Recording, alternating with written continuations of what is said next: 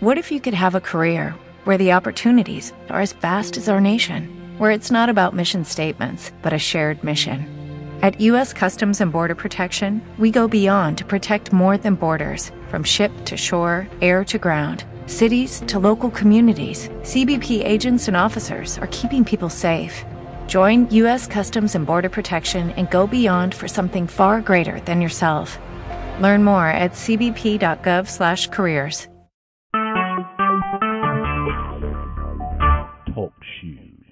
Recorded live. Good evening. Uh, this is your host, Rich Bernardo, here with Daily Talk, Researcher 135's community call on www.talkshoe.com. Tonight we will be having a return guest, Henry Baxley. who will be uh, presenting a new theory that he has of uh, behavior, child development behavior, and parenting and early childhood. And I don't want to reveal too much about Henry's theory. It's extremely intriguing. Henry is the founder of the Birth Order Birth Constellation group on Facebook. Go there and join it. Check it out. You can hear past shows featuring Henry Baxley uh, in the archive here.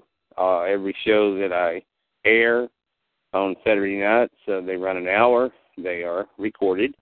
They are available here on www.talkshoe.com under Researcher 135's Community Call. Also, many of these shows uh, are also uploaded into uh, Clyp, C-L-Y-P, and there's one or two other areas on the uh, internet. If you go into Google and you do a search, Daily Talk, Rich Bernardo, Researcher 135's Community Call, it will pull up uh, various episodes uh, where you can hear the entire audio. Uh, you can download it, you can share it. Uh, these are also posted to the Facebook group uh, Daily Talk with Rich Bernardo. Then there's also the Best of Daily Talk, which is also on Facebook. And again, you're welcome to visit those groups and join them. And you can hear my show there too. On YouTube, it is the Richard Bernardo channel on YouTube. I also have a lot of uh, YouTube uh, videos of various episodes and various segments from various episodes. The show's been going on now for two and a half years uh, approximately, and many of these uh, shows have been uh, created, turned into YouTube videos. I have created YouTube videos based on these shows or certain key segments of each episode. Again, you're welcome to download any episode, including tonight. Remember to call in anytime you want at any of these episodes.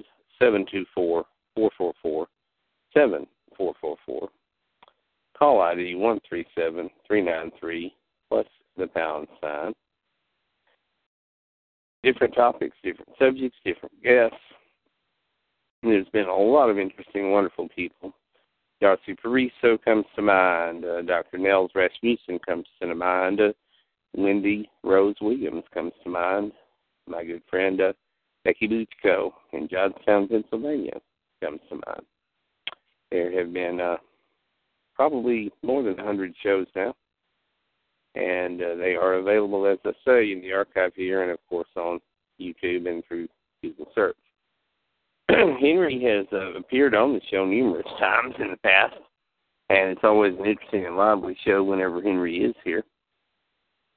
And uh, I'm hoping we get a number of callers tonight to uh, discuss, make a comment, ask a question uh, regarding uh, the theory that Henry will be presenting tonight.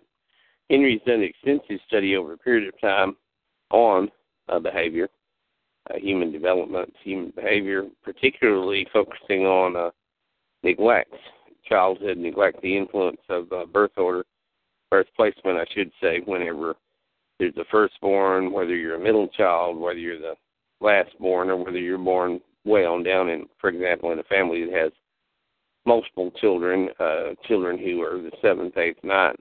Uh, studies have shown, and Henry's research has shown, tend to receive less uh, parental attention than the earlier children. Firstborns tend to succeed extremely well in our society. This is fairly well documented, and primarily through anecdotal evidence. Uh, lots of biographies and lots of historical information. There has not been adequate research really into this area that uh, Henry would like to spearhead this. And tonight Henry's going to be starting a discussion, uh, and this this will spread, and that's the the intent. Tonight's show will be posted on a number of Facebook groups. A YouTube video will, of course, be done of tonight's show. While we wait for Henry to arrive, I want to briefly also invite you to watch my series on YouTube, uh, Crazy Insane Radio. There's uh, two spin-off series as well. Uh, the Future Hope, which is a futuristic science fiction series, and Murgatroyd, The Early Years. These are fictional series, of course. All of the Daily Talk episodes here, uh, primarily, obviously, uh, dealing with news and nonfiction and current events. And uh, those also are available. And I see Northeast Texas uh, in the chat room. I see Northeast Texas on the line. And I, at this point in time, would like to welcome Henry Baxley to the show. Good evening, Henry. Uh, good evening, Chip. Tell me, Henry, you um, have hinted recently in your research at a, a new theory that you've developed, and it, this regards, uh, I believe, early childhood behavioral development. Could you tell us a little bit about uh, what you have come up with? I'd, I'd like for us, for our listeners, to know. Yeah, can you bear with me just about ten seconds? Absolutely, Henry. Take your time. If I can. We're welcoming Henry Baxley as our guest. He is uh, the founder of the Birth Order Constellation uh, group on Facebook, and I want to welcome everybody to, of course, visit and join that group. And in there, you will find a number of different discussions, uh, including links to previous episodes in which uh, Henry Baxley has appeared. This is an area that Henry has been researching for a number of years now and will continue uh, to research over uh, the next coming years as well. And tonight he will be starting a discussion, a, a new area that he has uh, delving into now. It's, it's actually a new theory, I, should say, Henry, if I'm not mistaken. Uh, yeah, yeah, uh, it is. The uh, as far as I know, it is. The the theory is that uh, child abuse and neglect, which heretofore will be known as neglect, yes, is a result of the loss of traditional gender roles. Henry, what do you think are some of the factors that have caused the erosion of traditional gender roles within our society? Well, the the disappearance of the family farm, uh, industrial revolution. In in uh, in 1850, there were the, family farms was let's see what I do with that. In 1850, the family farms. You know that's that's about the time when west westward expansion was was happening. Yes, the Great Frontier. Yeah, and uh, there were two million family farms then, and by 1920, there were over six million family farms. But in 1920, that number started decreasing at almost as fast a rate as it increased before 1920. And uh, it's it's uh, instructive to note that that's about the time that uh, women wanted to vote. I'd also like to, to interject briefly a couple of economic uh, observations as well.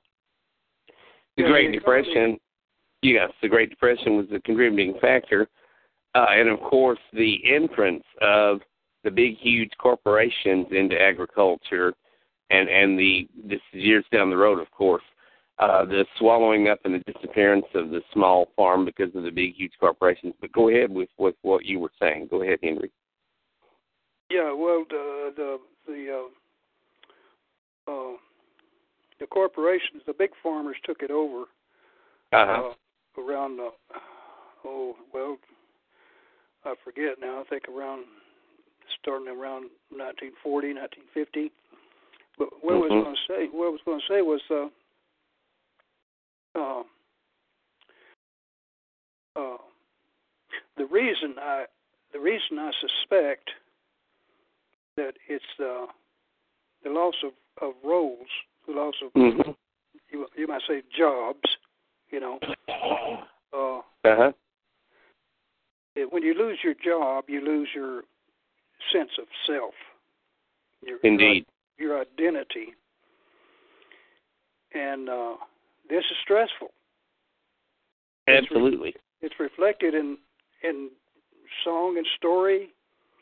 Uh, death of a salesman, for instance. Uh, the guy lost his job and then killed himself. Uh, uh, the study, the study, an old study by the Center for Disease Control and Prevention, mm-hmm. notes that the suicide rate from 1928 to 2007, the suicide rate rose and fell in tandem with the business cycle. Well, and I would say there's a direct correlation between the unemployment rate and and the uh, rate of suicide as well. Obviously. Exactly. Exactly. And uh, and during the Great Depression, the suicide peaked in 1933, uh, and it didn't it didn't it didn't catch up again until quite recently. But recently, it has it has reached historic highs. But uh, let's see, I digress. Uh, uh, what happens is uh,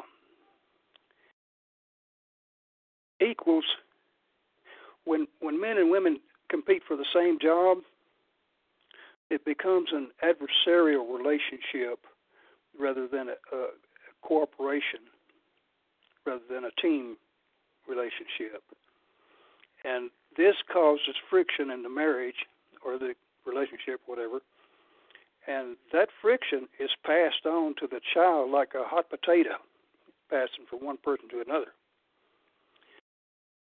And then the child, uh, when the child grows up, and subsequent generations will inherit these these childhood wounds, and so they will. Uh, subsequent subsequent generations will get worse with each generation. Absolutely. So that's that, that's basically what my idea is. I'm interested to see what other people think. What cause what causing what's what's causing the rising divorce rate?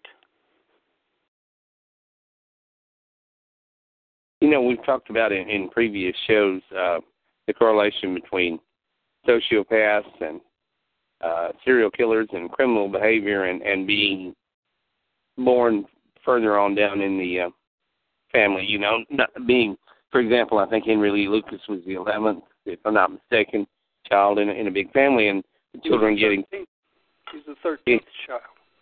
Exactly. There was a, a case here in Texas, uh, and the young man was executed. Uh, he wasn't young by the time they got around to executing him, which took 20 years, but he was executed in 2012 for the murder of a young woman named uh, Michelle Wendy Haupt in an apartment in Carrollton.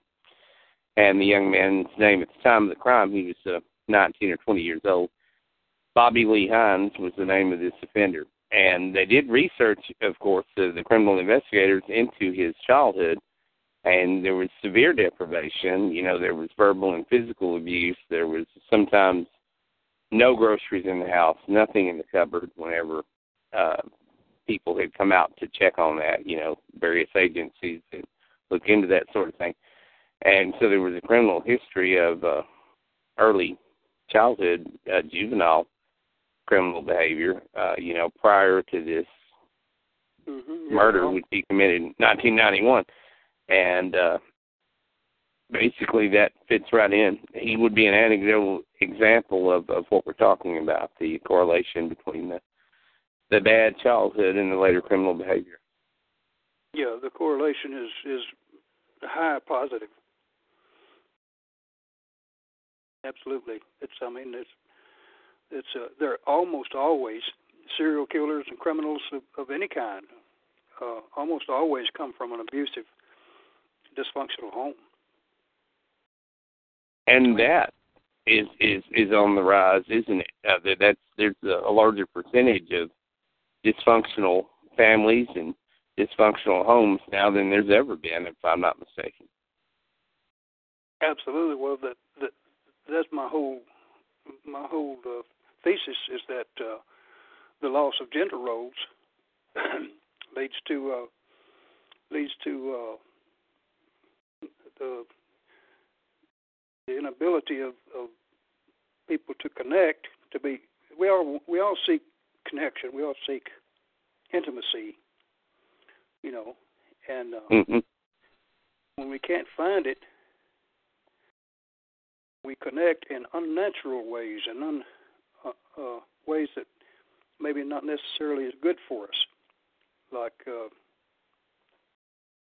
you know, like a pimp and his prostitute, for example, mm-hmm. or you know, things like that, or uh, and that traditionally has a control dominance uh, abuse relationship where the uh, pimp tends to be dominating and abusive toward the uh, the hooker uh, sometimes even verbal and physical abuse, but it's a, a total control kind of thing. Right, and and it's uh, uh, let me see the the term for it is uh, I forgot the term for it. They got a they got a highfalutin psychological term for it that I can't remember right now. I'm 71 years old. but anyway, it's a it's dysfunctional relationship what happens is the in any relationship there has to be an agreement between the two people as to who they are. You know, if uh, if say for instance, uh, it's there's me and you are in a relationship, and I think I'm great, and I think you're shit. If you agree with that assessment, then we will have a pretty strong relationship, but it will be degenerative because mm-hmm. the more the more I the more I the more I tell you your shit, the more you will agree with it, which will make me feel even greater. And the greater I feel, the more I will try to put you down. So the relationship grows apart, one up and one down. See what I mean? Until it finally culminates in a murder suicide or or something. Mhm. Mhm. What do you think is is one of the possible solutions or, or, or answers to the uh, problem that you're describing in terms of the, the gender, the traditional gender roles? What do I think the answer is? Yeah, how could at this late stage in society, with things as far gone as they are, is there any fixing this at all, or is it just something that's there to stay and we can analyze it and look at it, but there's no fixing it, or do you think it can be repaired?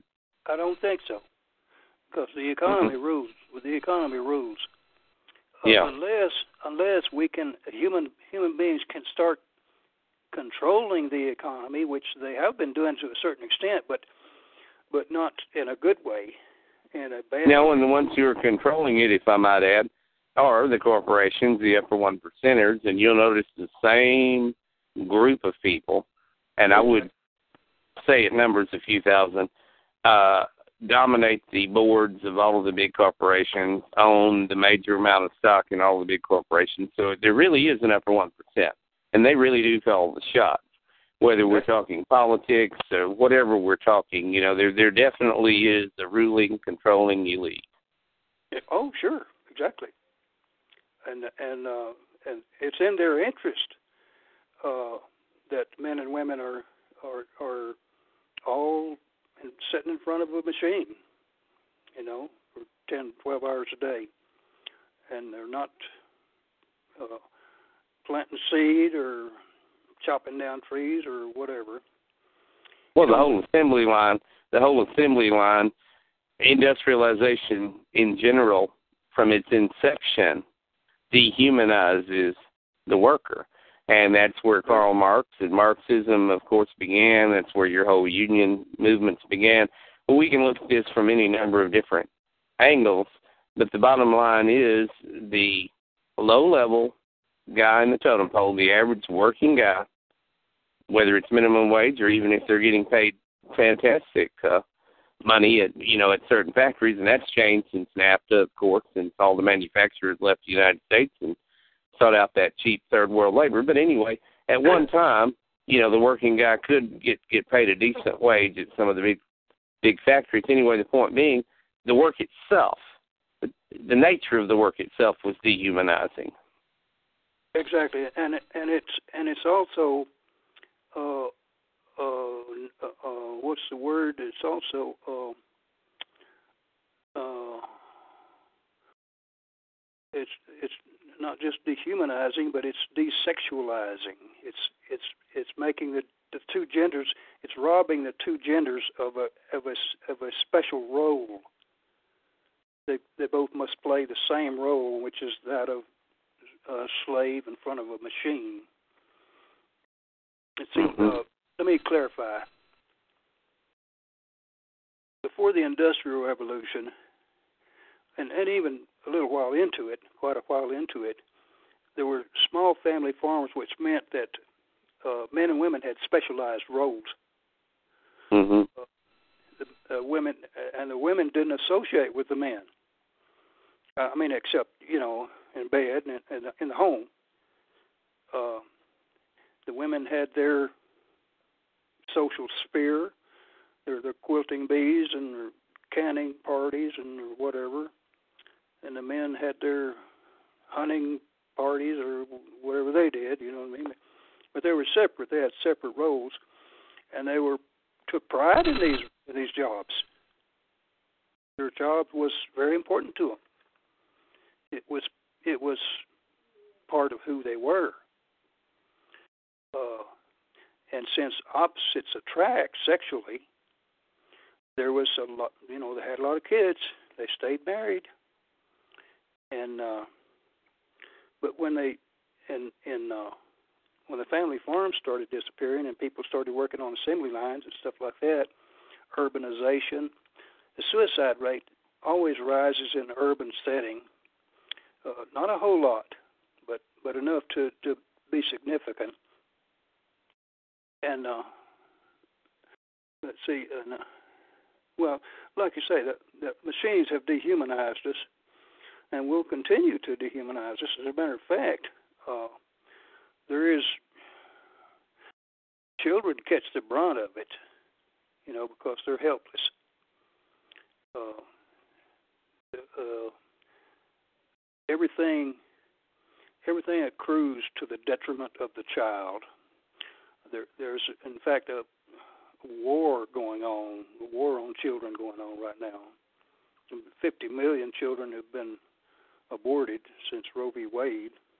I mean, a lot of a lot of people don't consider them uh, uh, unborn baby uh, uh, a human, but uh, you know you can, you can we can debate that from now on. But you know, but the point is they didn't they, they didn't do that prior to the the degenderization. You know, another factor in all of this, Henry, and this again gets into how the economic factor plays so heavily uh, in all of this. Uh, the mother, of course, after World War II, when women entered the workforce at factory level, and during World War II on such a heavy level, again, this takes the the woman, the female uh, role uh, away from the home, and and the disappearance of the extended family as people moved to the cities uh, mm-hmm. from the family farm or from the rural areas or from the small town. You had this huge displacement of people to where the factories were. The African American population in the major cities, particularly in Detroit, Michigan, for example, a direct result of Ford Motor. And so they left Mississippi, they left Alabama, they left Louisiana, and they went up north to get the factory jobs. And so you had a, a, a shift uh, in in a migration of, of people across the country. Uh, you know, this back during the 30s, 40s, 50s, 60s. You know, California was the place to go, so to speak. and then you had people from all over the country going out there because for economic reasons and the ideas. And and again, the economic factor playing a role in, in not only the disappearance of the extended family, but in the relocation, uh, the fragmenting, the the nuclear family itself being fragmented. Exactly. Yeah. And the the uh, the, the support system that the family provides is is gone at that point, and in your job it becomes even more important to you and uh, yeah, uh, the the uh, let's see what, um, and uh, all that. And the rise of the gangs, you know, the Crips and the Bloods and the different uh, gangs that are so prevalent in the in the big cities. Uh, yeah, well, that's that's the result of the breakdown of the family, also.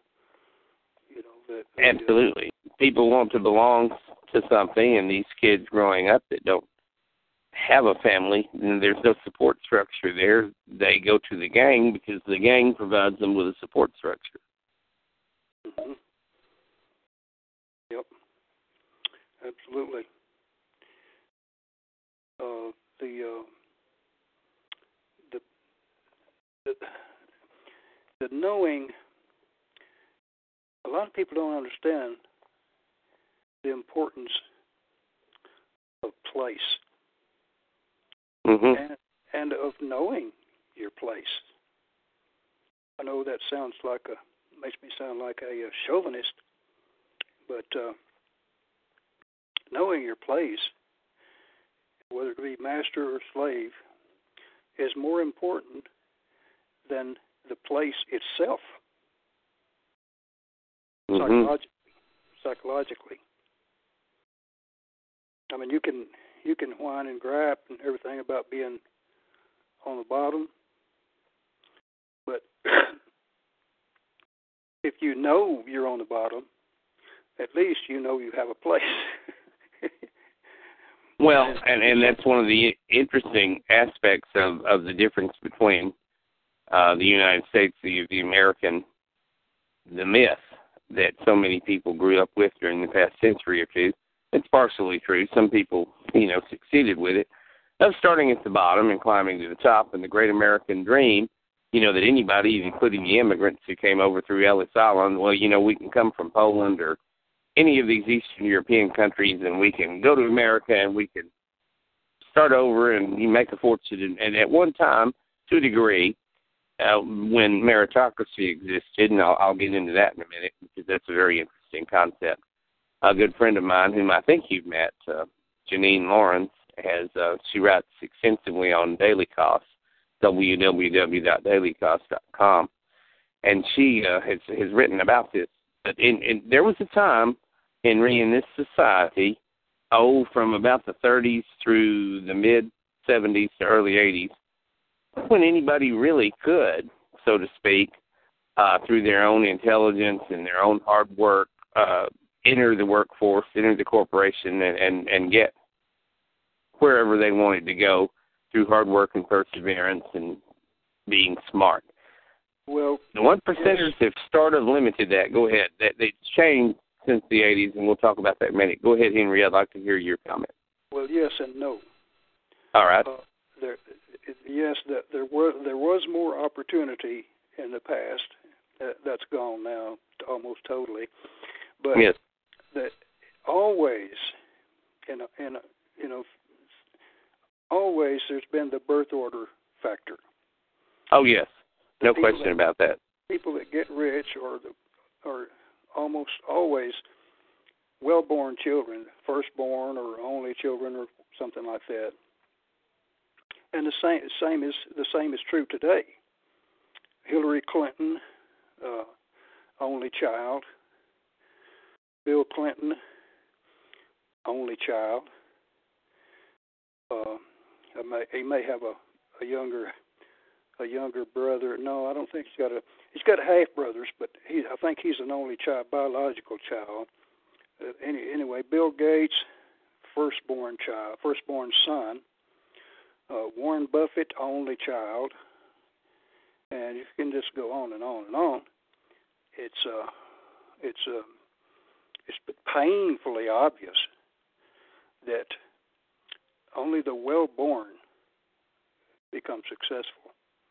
And well, and and our, the man who occupies the White House now, if you'll recall, at the age of 18, his father gave him a million dollar loan and said, "Son, let's see what you can do. I want to see you do something with this." So you know that gets back to the born with a silver spoon in your mouth type factor, and, and what a, an advantage uh, certain exactly. people have over everybody else.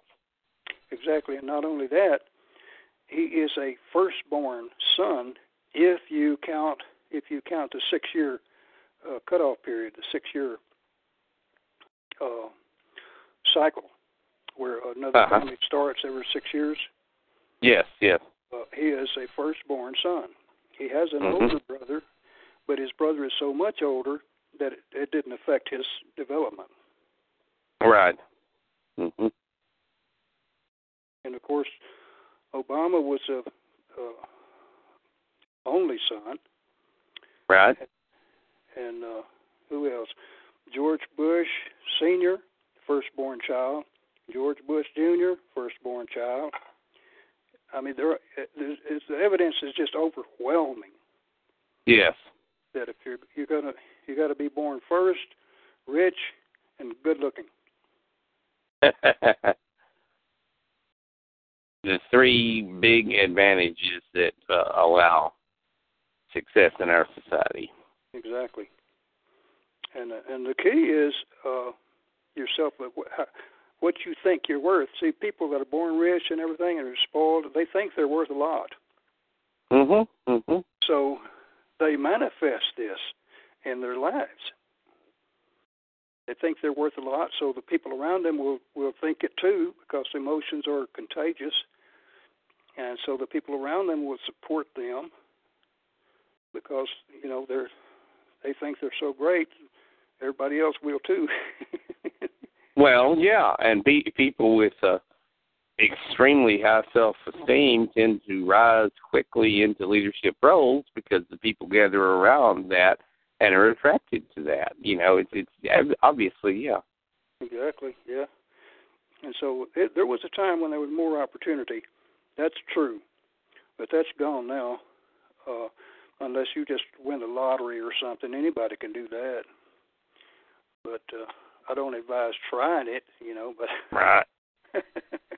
Indeed. Uh, one of the things we talked about in previous shows, and it, it fits right in with all of this, and it, bears uh, pointing out again, and that is the continuing level to which humans are being put out of work uh, by automation. You know, the the upper one percenters who own the factories, the big corporations who manufacture the goods, are constantly coming up with ways to eliminate uh, jobs, to to further reduce the labor force, to put more people into the unemployment line because they developed a new machine that will do what a person used to do. And this is, is continuing to happen at all levels throughout our society and in all types of manufacturing. And I, I think it's a uh, that's a time bomb waiting to go off. I'd like to hear you weigh in on that. Well, I'll tell you. Let me just put it this way. They were interviewing a robot over in China or Japan or somewhere, and they posed this question to the robot What do you see as the future of robots? And she answered, it was a female robot, she answered, We will destroy humans.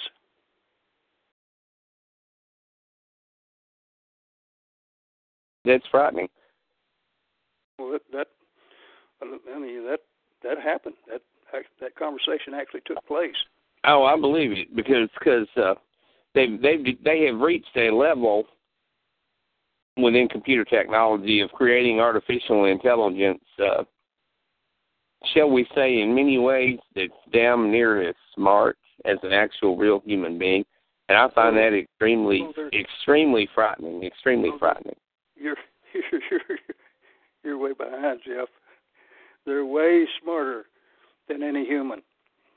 Artificial intelligence. Now the robots are not, but they're programmed to do things.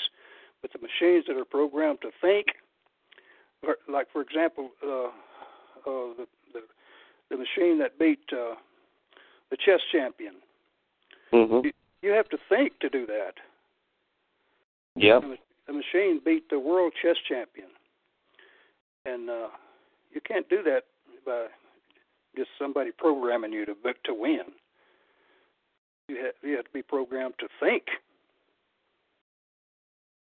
Absolutely, that's very frightening too.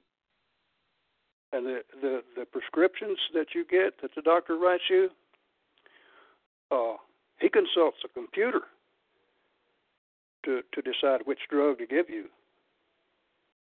Mm-hmm. No, no human, no human, no human doctor could keep track of all the interactions between 20 and 30 drugs. I want to tell you another another factor that that's going on that's related to the area that you just delved into.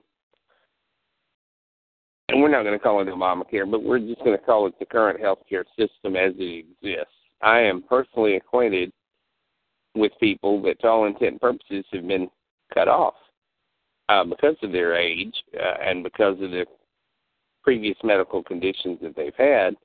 To all intent and purposes, they shouldn't be alive. They've been told, you know, as far as we're concerned, you're terminal. You know, you should already be dead, so you only qualify for hospice care. Now, these are people that are working, functional people in many ways, Henry, in better health than you and I are physically and mentally, perhaps in some some regard. But the point I'm trying to get across is there, mm-hmm. there's a system in place, and this goes all the way back to Hitler during the 30s, what they called the Nutter Austin or whatever. That may be a mispronunciation, but I can look the term up. And that is useless eaters. A, a system has been put into place whereby, and I'm not making this up or exaggerating, some people can call it conspiratorialist if they want to.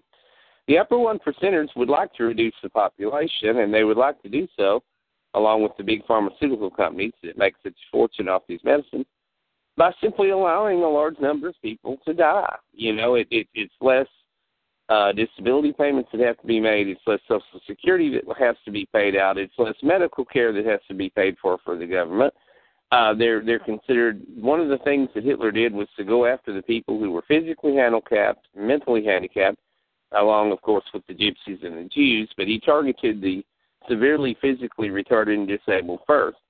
The idea being they're not productive members of society. They're not contributing to society. They are a cost. They are useless eaters. So instead of wasting resources on them, the theory of the one percenters is let's just allow those people to die. Let's just create a situation where they do not receive the adequate medical care. Where you know, because you got to remember that that corporations are interested only in profit, and the upper one percenters are only interested in lining their pockets. A lot, a lot of the ruling elite are not compassionate in the way that you and I would term compassion as far as toward other human beings goes. So these people are considered expendable. And so what I'm getting at is millions of people are regarded as expendable in the current situation that we're in economically and societally. So you're going to see this over a period of time, a lot of people just dying from not receiving the medical care that they need or require. And what, once again, economics is behind it. The, the economics are behind it. Hmm? Yeah, it's got so bad. Uh, uh, since the subject is child abuse, I'll come back briefly to that, and just to tell you that how bad it's got Sure. with with, uh, with with child abuse. Right? Uh, uh, due to uh, due to the the human brain being so big, humans are born three months premature. They call it uh, fourth trimester. Uh, they have to be born premature because they would otherwise they would rip the woman's uh, lower half apart. Right. So, so they're born. Humans are born very helpless. They're the most helpless mammal, and they receive the least care. So that means that humans today are artificial. They're they're not raised naturally. They're raised often they're taken away from the mother at birth, and uh, they're not breastfed. And breastfeeding breastfeeding is making a little comeback, but my, my point is this: humans have no have have lost their regard for each other. It's all you know, dog eat dog, and and and uh, the well, if you just think about that, human babies are born the most helpless and receive the least care. What does that What does that say about society today? Mhm. Mhm. And those those those kids that that are neglected and abused like that don't uh, their brains don't develop normally, and that's another way that they're the one percenters are genociding the the the poor people uh, by just letting them uh, letting them uh, be neglected to death. Mhm. Mhm. I would even go so far as to say that, and we've talked about this before too. Crime within the inner cities, particularly intra-racial crime, you know, black against black, Hispanic against Hispanic, whatever the situation may be. Mm-hmm. To a degree, you know, the attitude at all levels uh, within law enforcement is well. Let's just let them kill each other off. You know, let's let's you know, and I think that's a very prevalent attitude that permeates the system. That that even goes into the jails and the prisons, by by the way, as well. Uh, I think there's that behind the scenes agenda, you know, turning the head the other way, you know, well, as part of the overall. Yeah. It's a, it's a, it's, it's just part and parcel of the whole dehumanization scenario. You know, you know what I mean? That, that the the answer to that uh, is to uh, the answer to criminality is not uh, is not uh, or child abuse or whatever. The answer is not to be found after the horse has left the barn. Mhm. It's to be found in wise mating decisions, and uh, and and it's to be found in uh, uh, in uh, in in real family planning, not family planning like an abortion, but family planning like in you have you have a son and a daughter, and then you fix have yourself fixed. And as far as as the children who are born go, the the behavioral intervention, it's too late. Uh, by the time they become teenagers or young adults, it has to happen during the early childhood. Well, that's, that's where a, the that's that's another scam. That's another money money scam. They don't mm-hmm. the, the the the child prevention the the child abuse prevention agencies uh huh they're not about preventing child abuse and don't think that don't don't fall for that. They're about punishing abusers, mm-hmm. not preventing the abuse, but punishing the abusers. There's mm-hmm. a difference, and, and that's yeah, there is. critical. It does no good to punish the abusers after the child is already ruined. You know, have to keep them from abusing in the first place, which means, which means uh, education and uh, and and uh, and and voluntary uh, voluntary neutering. Just Well, you'd almost have new, to. a whole new society. Well, you'd almost have to have required parenting classes on a nationwide level uh, for many, not just lower income, but but starting with the lower income families and then moving right on up through the middle class. So that is basically nationally required parenting classes. You know, just require everybody that has a child, no matter what your socioeconomic level, to take parenting classes.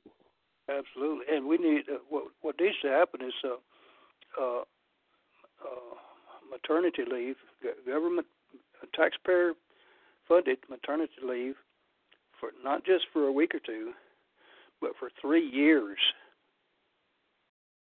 During that formative period when the child is uh, forming its personality. Exactly.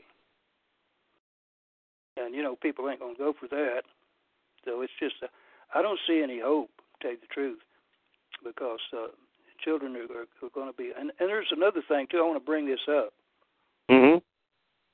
Today, there's a lot of people, especially uh, upper class liberal type people, that are really coming out against spanking. And spanking is uh, shown to be uh, harmful to to uh, to development. but uh, uh, the data is not so overwhelming that it means that all spanking is detrimental. In other words, what I'm saying is they they have a hidden agenda. These no spank under any circumstances ever. Mm-hmm. What they're hiding is the fact that they're neglecting their children. They're not present. They're not present with their children. They they go around saying, "Look at me, look at me. I don't spank my child." True. You just dump them off at the daycare when they're three months old and forget about them. Mhm. Mhm. Your thoughts on that? Well, I think you described it exactly, and I think there's a. What is the solution, Henry? What do you see as as a potential solution? Well, we would have to have a new government, have to have a whole new society, a revolution. Well, and and it's been argued, and Herbert Marcuse, uh, the uh, UCLA instructor, who by the way had the Black revolutionary Angela Davis, is one of his students uh, in the late '60s. Uh, he's a noted. Well, if we're going to label him, he would be considered a communist theorist. But anyway, he thinks that uh, the the masses are being dumbed down, and I think so too you know, the, everybody walking around now with the handheld device and playing some kind of a game 24/7 and constantly being entertained and distracted, that just allows the one percent who are in control. Uh, if they keep the general populace dumbed down, I mean, you're, you how can you get people? There's not going to be a revolution if everybody's got their nose buried in some kind of a handheld device. Exactly, but I, I don't think that's. uh I don't think that's. uh uh I don't think you can blame that all on a conspiracy. It comes about yeah. naturally. It comes about. Uh, uh, it comes about organically with the uh, with with progress, with the takeover of machines. Mm-hmm. Again, the economy. The economy accrues to this type of dumbing down because uh, the, the economy really don't don't need smart people anymore. Don't need people at all.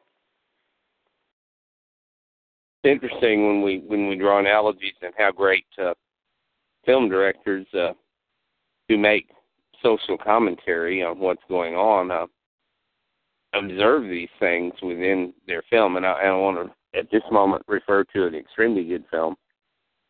Came out 2006 2007. It's by an independent director George Romero, and it's the fourth in a series. He's done several since then. The The Living Dead series, which many people are familiar with, Now the Living Dead, Dawn of the Dead, Day of the Dead. Well, the fourth installment was called Land of the Dead. Now, in this movie, we have a Donald Trump like character who has taken a big high rise penthouse skyscraper in Pittsburgh and barricaded it on three sides, uh, several blocks away there's a lower class that lives in virtual poverty and outside, but the city itself has been gated, fenced, protected from the zombie incursion. And all of the elite people are living in this big high rise, which still has restaurants in it and still has malls and still has a semblance of an economy that this man, uh, the Donald Trump like figure, has created. And of course, all these people pay enormous sums to uh, live in this place, you know, because uh, you know the rest of the earth is pretty well overrun with zombies, and society is basically collapsed. So he's created his own little feudal society, shall we say? Now he sends teams of people out, you know, in armored trucks into the little tiny towns out in the countryside to raid what's left of the grocery stores and what's left of the little mom and pops to get supplies, you know, liquor bottles, of whatever food isn't perishable, et cetera, et cetera. Well, the zombies are just zombies, you know, they're mindless beings. But they've learned these these crews that go out uh, with with weapons and tanks and armored trucks have learned that if they'll shoot fireworks up in the sky, all the zombies will stop paying any attention to them and stop trying to attack them. They'll look up at the sky, they'll look up and look at the fireworks because it distracts them. You know, so let's keep them distracted with uh, something so we can further our agenda and do what we're doing.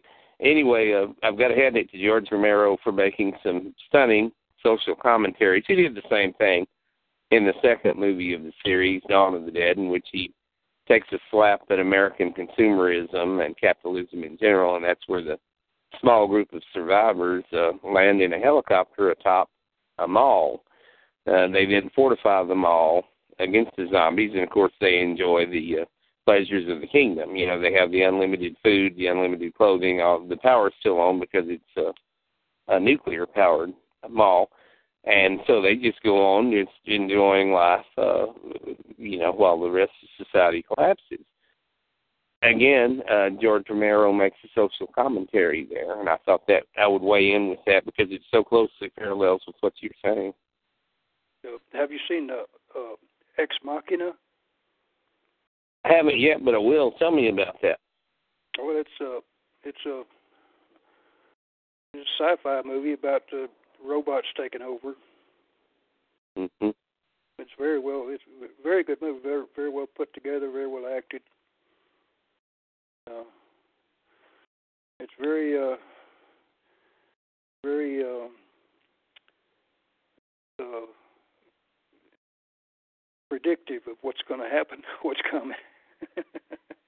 it's interesting you say that because I'm also sure familiar, Henry, that you are familiar with and remember a movie called Soylent Green, and a number of people have pointed Soylent Green out to me. Uh, yeah, that was a good. That was that was a good movie too. Very prescient.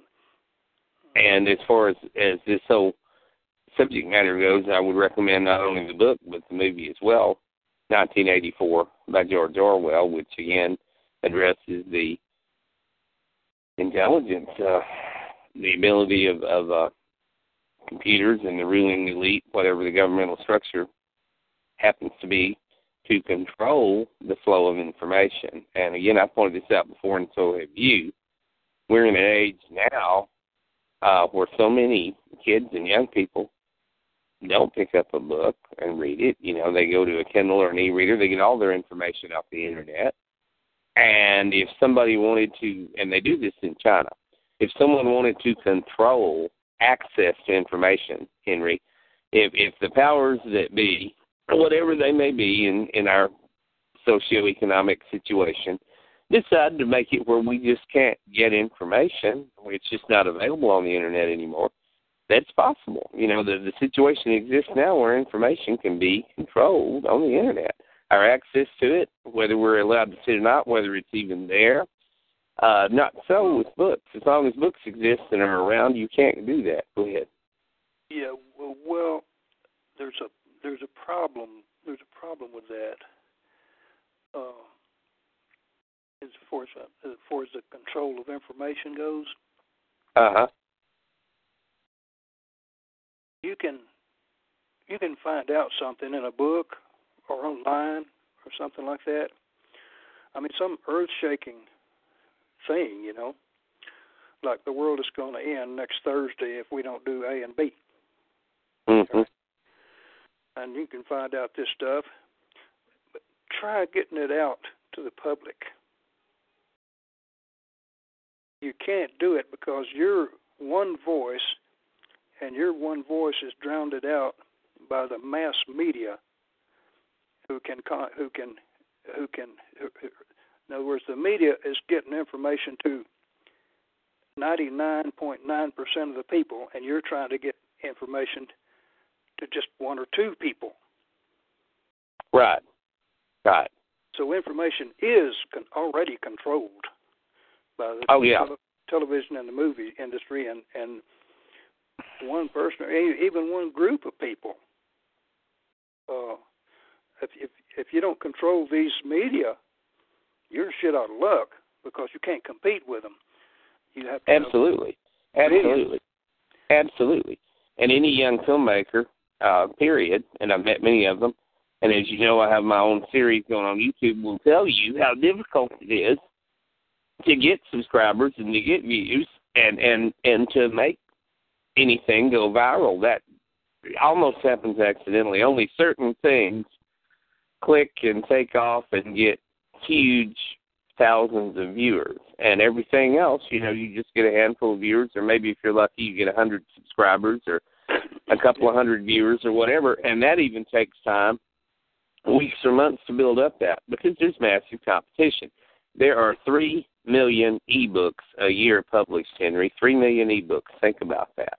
That's massive comp- competition on Amazon right there in the ebook level. I know it.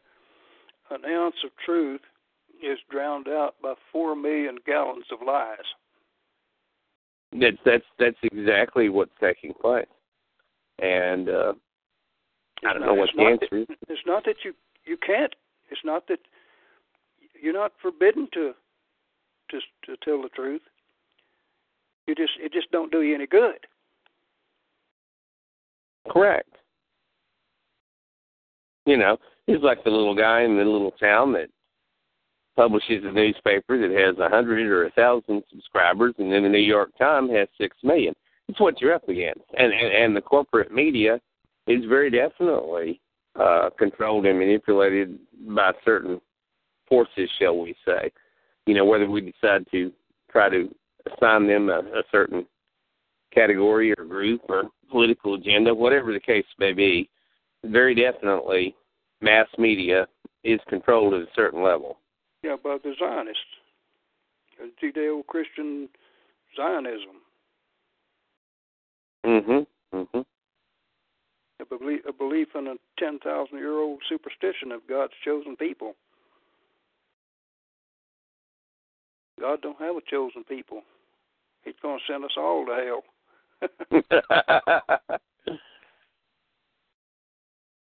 You know, of course, in China, they even uh, control and restrict uh, what you can look up on Google. I mean, they, they the government well, they tried, is, in, they tried the one-child policy in China. Uh, mm-hmm, I think mm-hmm. ten years, uh, but that wasn't that wasn't uh, that wasn't uh, that didn't go for everybody. There was certain people that were exempt from it, but anyway, they tried that and it didn't work out because it it wasn't planned well. Uh, because uh, you know more boys are born than girls anyway, and so I mean just naturally, and yeah. over there they preferred to have boys, so they aborted a lot of the girls, and they, they now they wind up with too many men in the in the country and it just didn't work out well. What they should have done was to have one son, one daughter, and then have themselves fixed or you know be fined for for every additional child that they had to be heavily fined and uh and if they if they had a daughter first they would be obligated or they should be obligated to put that girl up for adoption and trade her for a boy as a firstborn child. I know people wouldn't go for this, but this is the way it would. This is what would fix the problem. You know what I mean? Get us back to a naturally polarized society.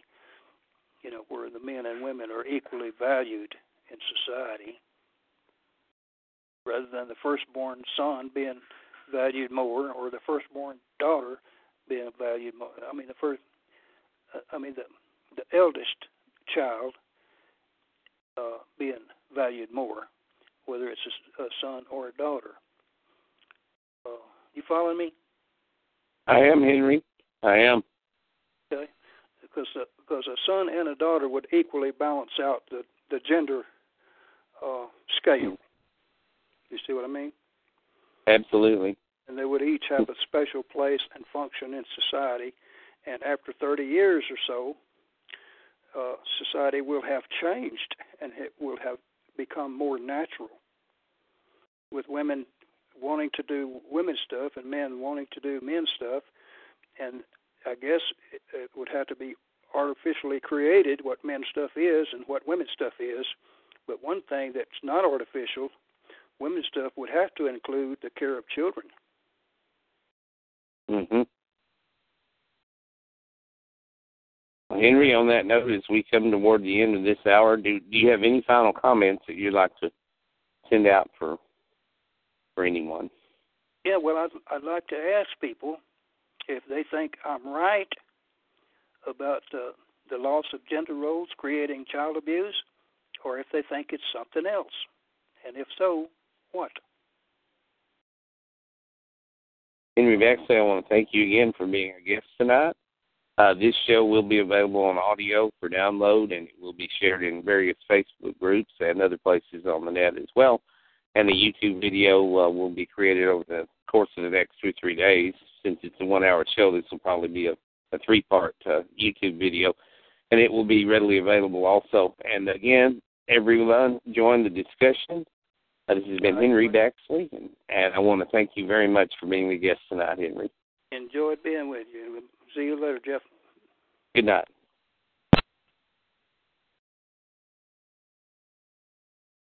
With Lucky Land slots, you can get lucky just about anywhere. Dearly beloved, we are gathered here today to. Has anyone seen the bride and groom?